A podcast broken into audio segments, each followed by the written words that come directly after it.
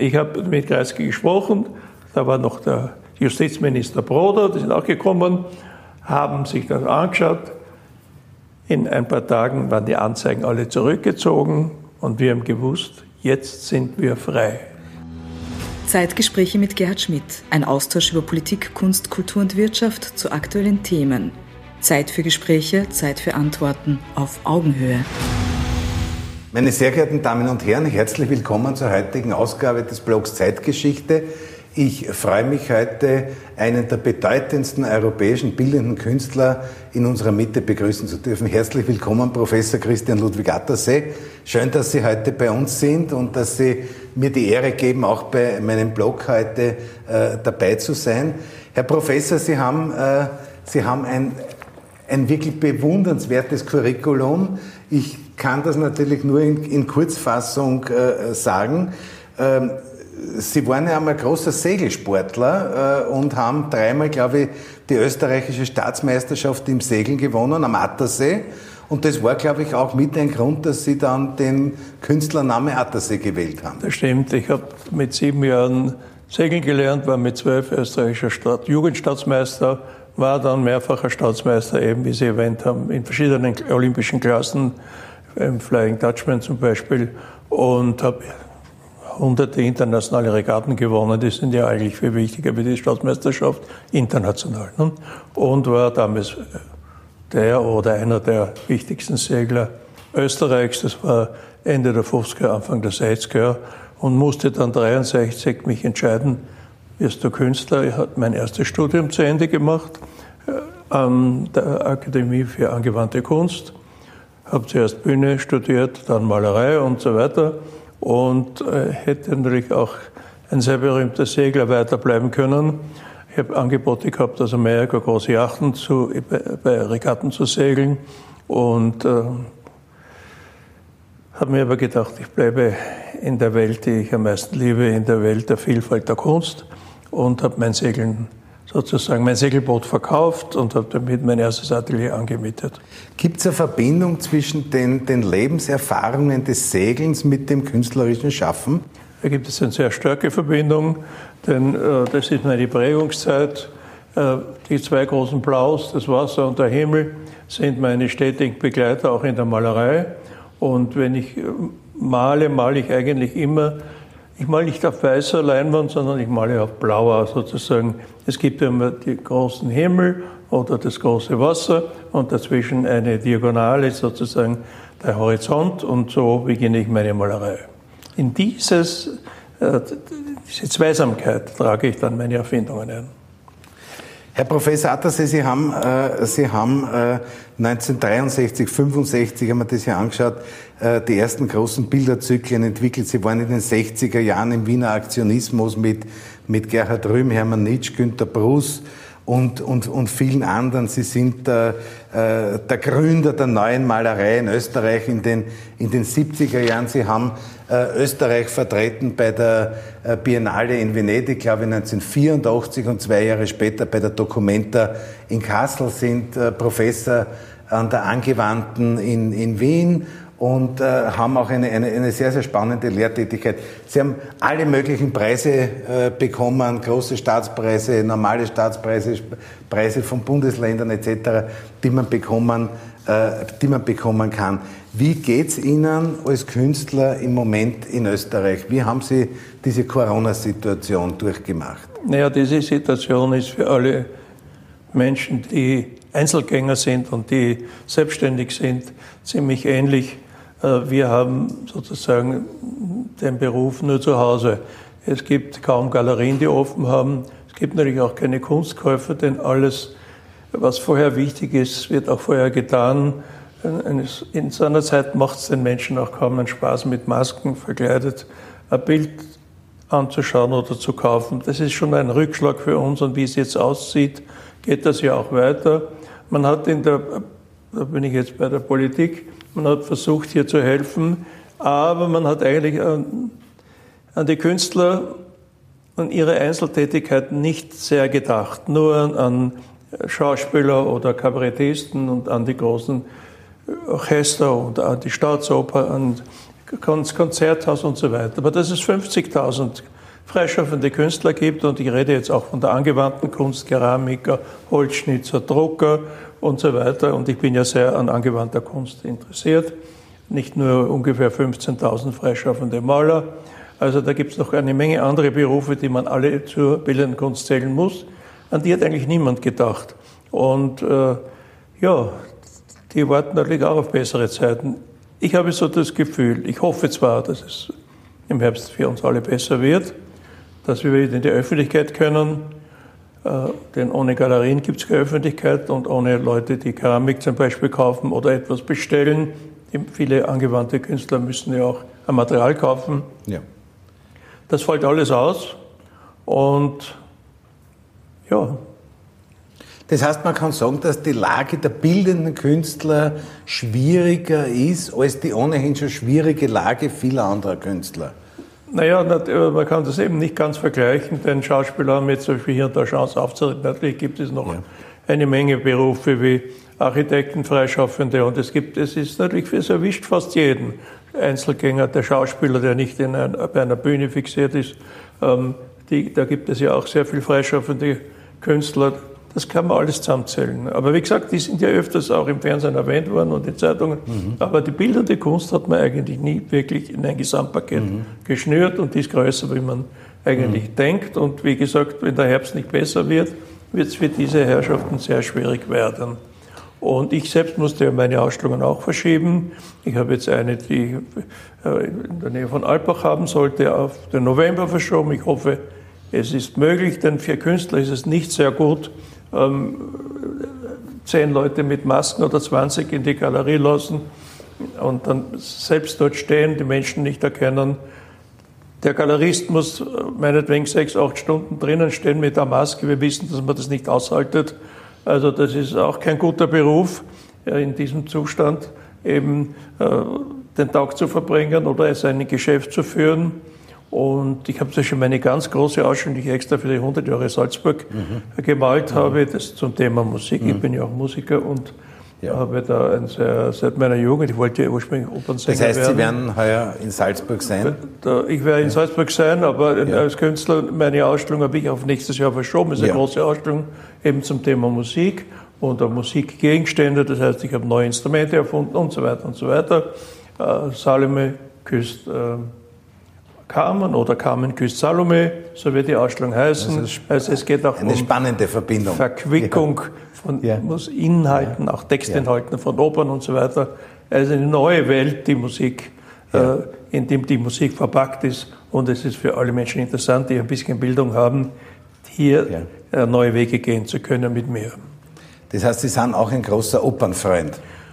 Ich liebe, ja, ich habe ja, es gibt ja ganz berühmte Inszenierung von mir, von von der Salome, wo ich zum ersten Mal die Salome nicht habe sterben lassen. Ich habe den Inhalt umgeschrieben, die Musik da nicht mhm. umschreiben. Ja. Aber, aber das war ein großer, großer Erfolg. Das war einer der erfolgreichsten Opern in Deutschland. Es war, glaube ich, 2007 oder 2008 in Bremen in der Oper. Ja. Meine Sänger waren alle aus der Met, New York. Ja. Und, und es ist mir gelungen, die Salome äh, zum Schluss in, da gibt es ja diese letzten 36 Sekunden mit der berühmten Arie, in ein großes, vier Meter großes Wasserglas äh, zu stecken. Das heißt, es wurde auf die Salome gestülpt. Sie ist am Leben, sie ist aber vom Leben abgetrennt. Sie ist praktisch in einen Glaskasten, in einen, in einen riesigen Weinglas gefangen. Und ich habe auch den Kopf des Johanan verwandelt in den Erdball Sie schenkt ihr Leben, ihre Liebe, ihre sozusagen kurzen erotischen Erfahrungen und Sehnsüchte einem vorbeilaufenden Mädchen weiter und gibt so ihre Liebe zur Erde und ihre wenigen Erlebnisse auf dieser Erde an ein Kind weiter. Und da sind eben neue Geschichten in dieser Salome, die vorher nicht so sozusagen interpretiert wurden. Das heißt, Sie sind auch ein, ein, ein, ein großer musikalischer Fan des Richard Strauss. Ja, auch, aber die auch, auch ja. ich mache eben meine Stücke, ich adressiere ja. die Stücke, ja. schreibe die Regie um, versuche neu mit, man kann mit Bildwelten sehr viel machen. Ich bin aber ein Anhänger des gemalten Bühnenbilds. Ja. Die ganze Elektronik, die derzeit äh, eingesetzt wird, brauche ich nicht. Höchstens, wenn es preiswert sein muss, da ein paar Projektionen. Ohne, ohne, Namen zu nennen, aber da gibt es jetzt schon sehr viele Beispiele, wo äh, auf der Bühne sozusagen die Technik im Vormarsch ist. Ne? Ja, es gibt zu viel Technik, es geht in Wirklichkeit um die Musik und die Musik braucht gute Sänger und meinetwegen Sänger-Darsteller. Inzwischen müssen die Sänger ja alle Schauspieler sein. Wäre gut. Ne? Da stehen ja. nicht mehr nur an einem Punkt und singen, sondern es gibt schon eine Regie und ein Leben auf, auf der Bühne. Aber es ist nicht notwendig, äh, zu viel Nebel und zu viel Projektion und Kino, alles haben wir gleichzeitig ja. gemischt. Das braucht ein Stück nicht. Das braucht eine sinnvolle, neue, klare Erzählung. Ich mache natürlich auch die Kostüme zu meinen Bühnenbildern. Das muss ja auch zusammenpassen. Aber ich bin für ein preiswertes Bühnenbild, um es einfach zu sagen. Das heißt, Sie sehen da eine, eine, eine Gesamtverantwortung oder ein Gesamtkunstwerk. Ja, und ich sehe, dass man auch 500.000 Euro zum Beispiel sparen kann. Ja, das ist der, der, praktische und sinnvolle Nebeneffekt. Herbert von Karajan hat das ja auch immer gemacht. Ne? Der hat ja auch immer versucht, sozusagen dann auch die Regie zu führen. Ja. Der war die Musik das Wichtigste. Der, das natürlich. ist auch richtig so. Ja, ja. Aber einer ihrer, ihrer, ihrer Künstler und auch, glaube ich, äh, von, von, vom Zeitablauf her äh, äh, Weggefährten Hermann Nitsch hat ja in Wien auch einmal die Herodiade ja, ja. inszeniert. Das war ja auch sehr beeindruckend. Hermann Nietzsche hat sogar etwas sehr Bedeutendes für die Oper gebracht, nämlich allgemein und auch sogar für Kinofilme. Der Nietzsche hat, also neben vielen anderen Inhalten, die er äh, in die Oper eingebracht hat, das Rinnen, das Rinnen des Blutes zum Beispiel bei dieser Operninszenierung, ja. ja? Aber das Rinnen auf der Bühne, meistens ist es ja Blut oder Farbe, ist ein, ein Effekt, den es vorher nicht gegeben hat. Den hat der Nietzsche eingebracht äh, ins Bühnegeschehen und vieles andere. Und ich bin natürlich auch ein Fan von Nietzsche, von seiner Musik. Ja. Ein großartiger Komponist und der berühmte Komponist Cher hat einmal gesagt, ja. wir brauchen diese Leute mit einer Musik, die wir nicht schreiben können, denn das erweitert die Musik und das hat der Nietzsche auf alle Fälle ja. getan. Herr Professor, wenn Sie jetzt die, die, die Szene der bildenden Kunst in Österreich sich anschauen, der, der letzten Jahrzehnte, in welche Richtung äh, hat sich die Szene entwickelt? Also die Kunstszene in Österreich, wenn man das so will, ist eine kleine, äh, tapfere, die versucht natürlich ins Ausland äh, zu kommen, Kontakte zu finden, denn in Österreich allein kann man nicht überleben. Wir haben inzwischen ja durch unsere Galeriewelt ein sehr breites Spektrum bekommen, auch nach Hongkong oder nach China auf die Kunstmessen mhm. und ähm, auch Amerika natürlich oder London und Paris, Schweiz und Deutschland sind so die wichtigsten Länder für Kunsthändler und Kunstmessen. Da gibt es natürlich dann einen Austausch der jungen Künstler, die ja mit verschiedenen Werken äh, präsent sind. Und äh, da kann man kein vereinheitlichendes Bild finden. Was ich finde, ist in Österreich, dass eine gewisse Zurückhaltung herrscht derzeit. Man hat das Gefühl, die bildende Kunst ist ein bisschen eingeschlafen, wenn ich das so erzählen darf. Von den, von den Künstlern oder von den Auftraggebern her? Ich glaube, naja, Kunst ist nicht dazu da, um Geld zu verdienen. Ja. Das ist einer meiner zwei mhm. wichtigsten Sätze, wenn ich unterrichte. Der zweite mhm. ist, ab jetzt gehen wir bei Rot über die Ampel. Ja. Das gibt ja. den Menschen Mut und den, sie haben den Auftrag, auch neue Wege zu finden. Wer bei Rot überlebt, der wird dann auch ein guter Künstler. Und jetzt zurück zur, zur, zur Kunstwelt. Es ist so, dass ähm, früher wir haben gelebt in Gruppen. Es hat ja keine Galerien gegeben. Wir haben äh, keinen, keine Käufer gehabt. Es hat auch keine Sammler gegeben. Die 60er sind ja deshalb nur so berühmt in ihren Kunstgeschehen, weil Künstler, und das ist so ganz wichtig, für Künstler arbeiten mussten. Das heißt, wir haben uns fast täglich wieder gesehen. Jeder hat etwas anderes gemacht. Es hat die Gruppe der Aktionisten gegeben, es hat die, die Dichtergruppe gegeben, äh, Röhm und, und Konrad Bayer und so weiter, Oswald Wiener natürlich. Es hat eben neben den Aktionisten dann Einzelgänge in der Malerei gegeben. Ich war der, der Wichtigste, weil ich das sozusagen der, das, der Gegenpol war zum Wiener Aktionismus mit meiner Bilder, die dann später missverstanden als Pop-Art-Kunst äh, bezeichnet wurden. Das waren sie nie, sondern meine Bilder mhm. waren Kritik an der Pop-Art-Kunst. Zum mhm. Beispiel, dass es in der, äh, in der amerikanischen Pop-Art-Kunst keine Erotik und keine Sexualität gibt oder nahezu nicht. Ne? Erst sehr viel später. ist für mich aber die Erotik das Wichtigste, was Malerei zu verarbeiten hat. Und eben kann für Erotik kann jeder Künstler neue Wege finden mhm. und die Erotik erweitern. Und die Erotik, die erweiterte, hilft ja wieder den Alltag der Menschen zu bereichern.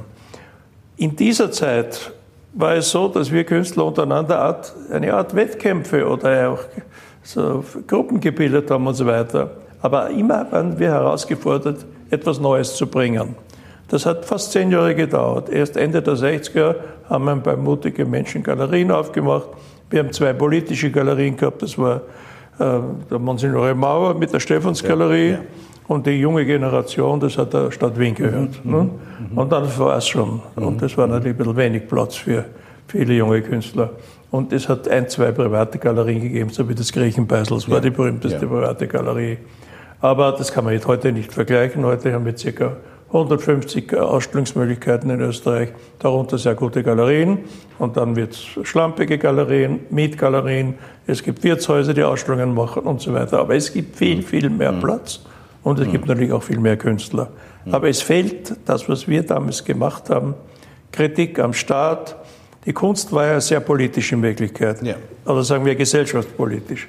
Und die Kunst hat damals versucht, die Künstler haben das für sich versucht, neue Freiheiten zu erfinden und auch Freiheit zu bekommen. Das heißt, die, die, die, die Kunstszene ist heute stärker angepasst. Ja. ja. Kunstszene hat natürlich auch diese Aufgaben nicht mehr. Wir haben versucht, zum Beispiel Homosexualität frei zu machen. Ja. Wir haben versucht, ähm, Abtreibung war noch ein Thema. Es gibt also viele Dinge, die heute kein Thema mehr sind, wurden in die 60er sozusagen als äh, lebensbehindert betrachtet. Und ich kann Ihnen sagen, genau an welchem Punkt, an welchem Tag das sogar war, wie Kreisky gekommen ist. Ich habe eine Galerie in Wien gegründet mit ein paar Künstlern. Das war 72, sozusagen in derselben Straße wie die Stephansgalerie. Die Stephansgalerie ist wieder so zurückgefallen in ihre alte Handschrift, hat uns jungen Künstlern äh, den Weg weggenommen. Ich habe ja zweimal in der Stephansgalerie ausgestellt, ja. auch einmal mit Walter mhm. Pichler. Das alles konnte nicht mehr weitergehen in der Stephansgalerie. So haben wir meine Künstlergalerie gegründet. Da war der Rainer dabei, der Gerard Lonkeli, Attersee und mhm. äh, Bose und Nietzsche. Und ähm, wir haben eben dann, die erste Ausstellung war eine Gemeinschaftsausstellung, die zweite war eine Nietzsche-Ausstellung. Das war 72. Ja. Wir haben acht Anzeigen bekommen und äh, ja. nicht gewusst, was, wie soll es jetzt weitergehen. Die alte Zeit ist wieder da. Bin ich zum Kreis gegangen, weil ich gewusst habe, er ist äh, ein großer Kunstliebhaber. Er hat ja sehr was Lustiges gemacht, wie der Kokoschka nach Wien gekommen ja. ist. Ja. Äh, hat er gesagt, er war ja in der Emigration in London, hat er zum Kreisky gesagt, ich bin so froh, dass ich kein Österreicher mehr bin und ich lebe jetzt in London sagt der Kreisky zu ihm, du irrst dich. Wie ich aus, ich aus der Emigration gekommen bin, der glaube ich aus Schweden gekommen. Schweden, ja. Und ähm, hat an dem Tag, wo er gekommen ist, den Kokoschka, den er sehr verehrt hat, als Untermieter in seiner Wohnung angemeldet. Das ist eine der alten Geschichten ja.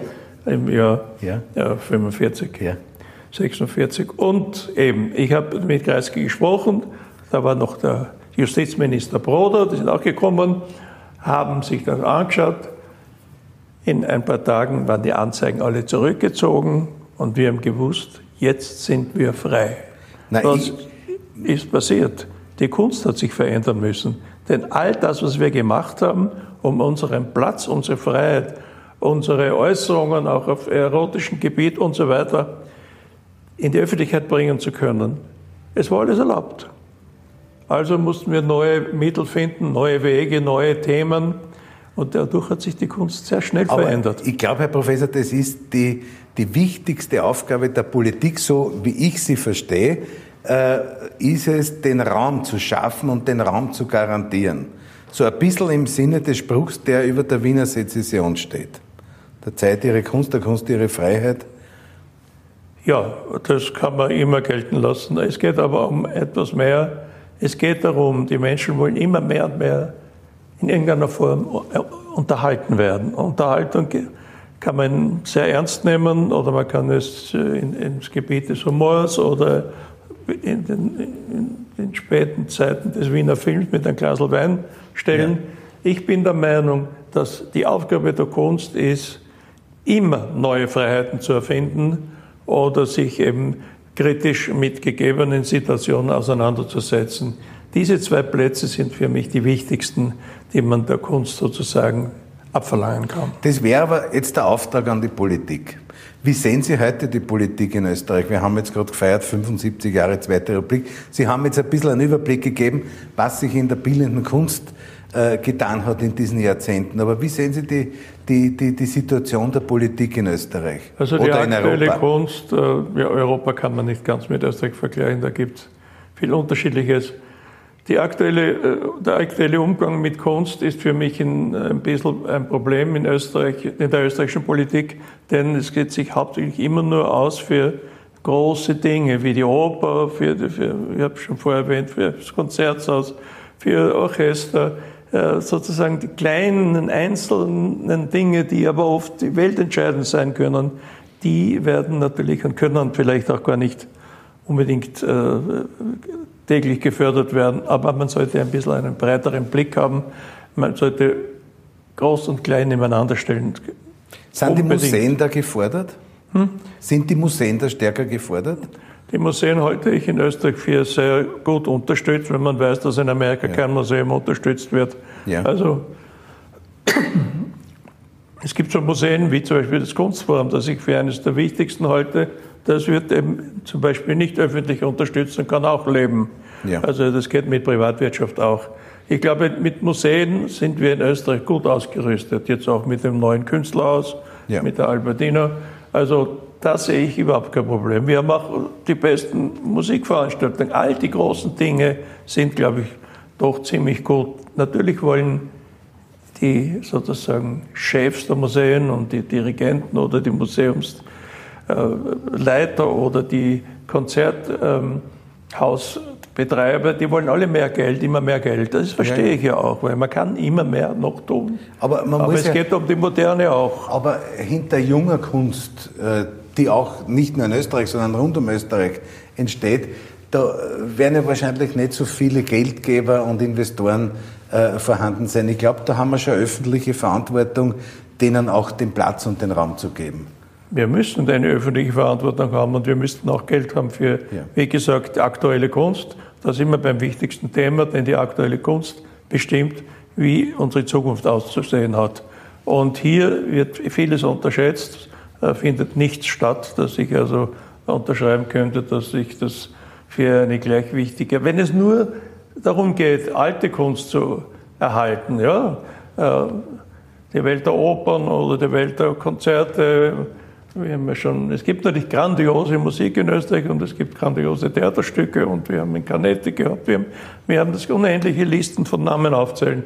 Aber für uns muss wichtig sein, dass die neuen Namen eine Chance haben, die neuen Namen sozusagen eine Öffentlichkeit bekommen.